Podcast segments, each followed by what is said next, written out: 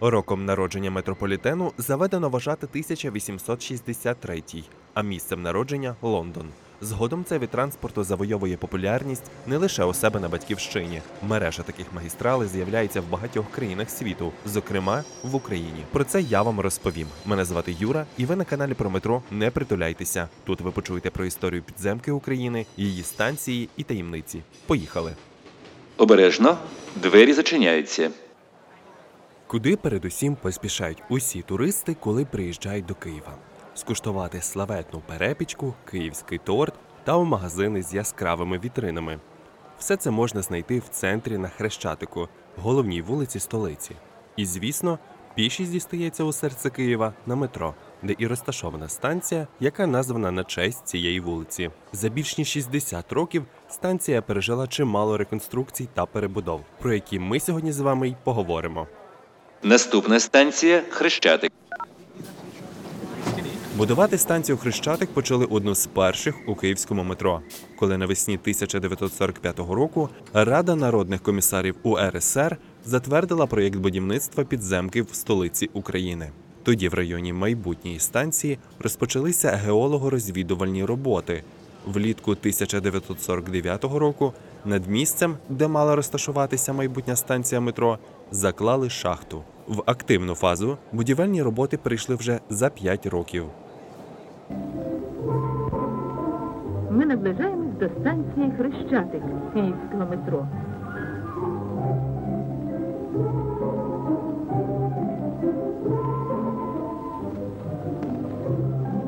Монтажні роботи у розпалі. Бригада електриків-монтажників закінчує обладнання судової тягової підстанції. Звідси за допомогою телемеханічних приладів здійснюватиметься управління всім енергогосподарством метро. На початку 1958 року на перегоні між станціями Хрещатик та Університет відбулася перша збійка колій. У грудні 1959 року на станції змонтували перший в Україні ескалатор та розпочалися пробні обкатки. Будівництво самого наземного вестибюля на Хрещатику почалося у вересні 1958-го, а вже за два роки відкрили і саме метро. У торці підземної зали станції на стіні майорів герб УРСР. Там і відбулися торжественні заходи і промови на честь відкриття метро у радянській Україні. Тоді Центральний комітет комуністичної партії України очолював Микола Підгорний. Саме він перерізав червону стрічку та відкрив метро в Українській Республіці. Почався пробний рейс першого поїзда київського метрополітену. На станції Хрещатик уже прийшли в рух сходи самоходи. Це ескалатор найдовший в Україні. Перші пасажири. Вони з гордістю розповідатимуть своїм друзям про сьогоднішню поїздку. Поїзд веде машиніст Олексій Симагін.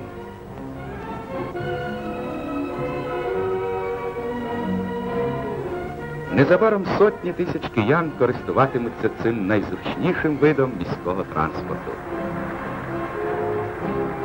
Лише кілька хвилин триває шестикілометровий рейс від Дніпра до вокзалу. Чудовий подарунок одержують кияни до свята Великого жовтня. Це єдина станція метро у Києві, де є три наземних вестибюлі. Як і усі станції, які відкрили у першій ділянці, Хрещатик є пам'яткою архітектури. Головний та перший вхід відкрив свої двері з перших днів роботи підземки. Він відрізняється своїм яскравим дизайном. Стіни облицьовані в різнокольорові плити смужки, які також можна побачити і на станції Шулявська. Другий купольний вестибюль, який розташований на вулиці Інститутській, розпочали будувати влітку після відкриття самого метро, а відкрили його 4 вересня 1965 року. При цьому центральний зал станції подовжили на 40 метрів. Через його висоту довелося будувати проміжний вестибюль, де наприкінці травня 1970 року відкрили третій вихід зі станції на вулицю архітектора Городецького. На станції є майоліка двох кольорів. У центральній залі вона з червоним фоном і світлим малюнком, а в бічних залах із сріблястим фоном і темнішим малюнком. Застосування майоліки внутрішньо пов'язує архітектуру самої станції з архітектурою повоєнного хрещатика. в якому також багато використана кераміка та майоліка. Композиції малюнків завершуються вентиляційними ґратами з анодованого алюмінію, які сприймаються як золота бахрома килимів.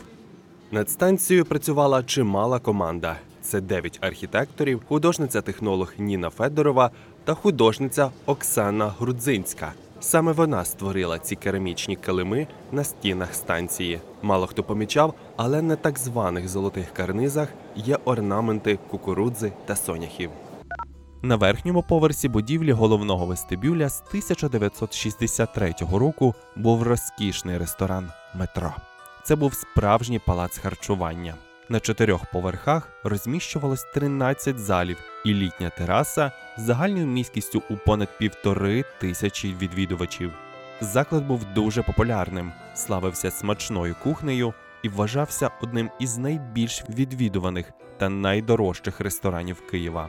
У ньому вечорами працювало вар'єте, грала жива музика. В ресторані організовували святкування, весілля та дні народження. Заклад прикрашали панно квітуча яблуня та кольорові вітражі. Фірмовими стравами були котлета, метро та коктейль Хрещатик. Перехід із радянської доби до української ресторан пережив погано, та в 90-ті його закрили. Зараз там розташовані різні магазини та Макдональдс. 24 лютого 2022 року, як і інші станції метро, Хрещатик стала прихистком для багатьох киян. Згодом метро почало працювати, проте станція Хрещатик була зачиненою. Вона є пересадковою станцією на станцію Майдан Незалежності. Там відбулися різні заходи національного значення, тому Хрещатик закрили з міркувань безпеки. 20 грудня того ж року обидві станції відкрили для пасажирів. Нині станція функціонує безперебійно та працює вночі як укриття.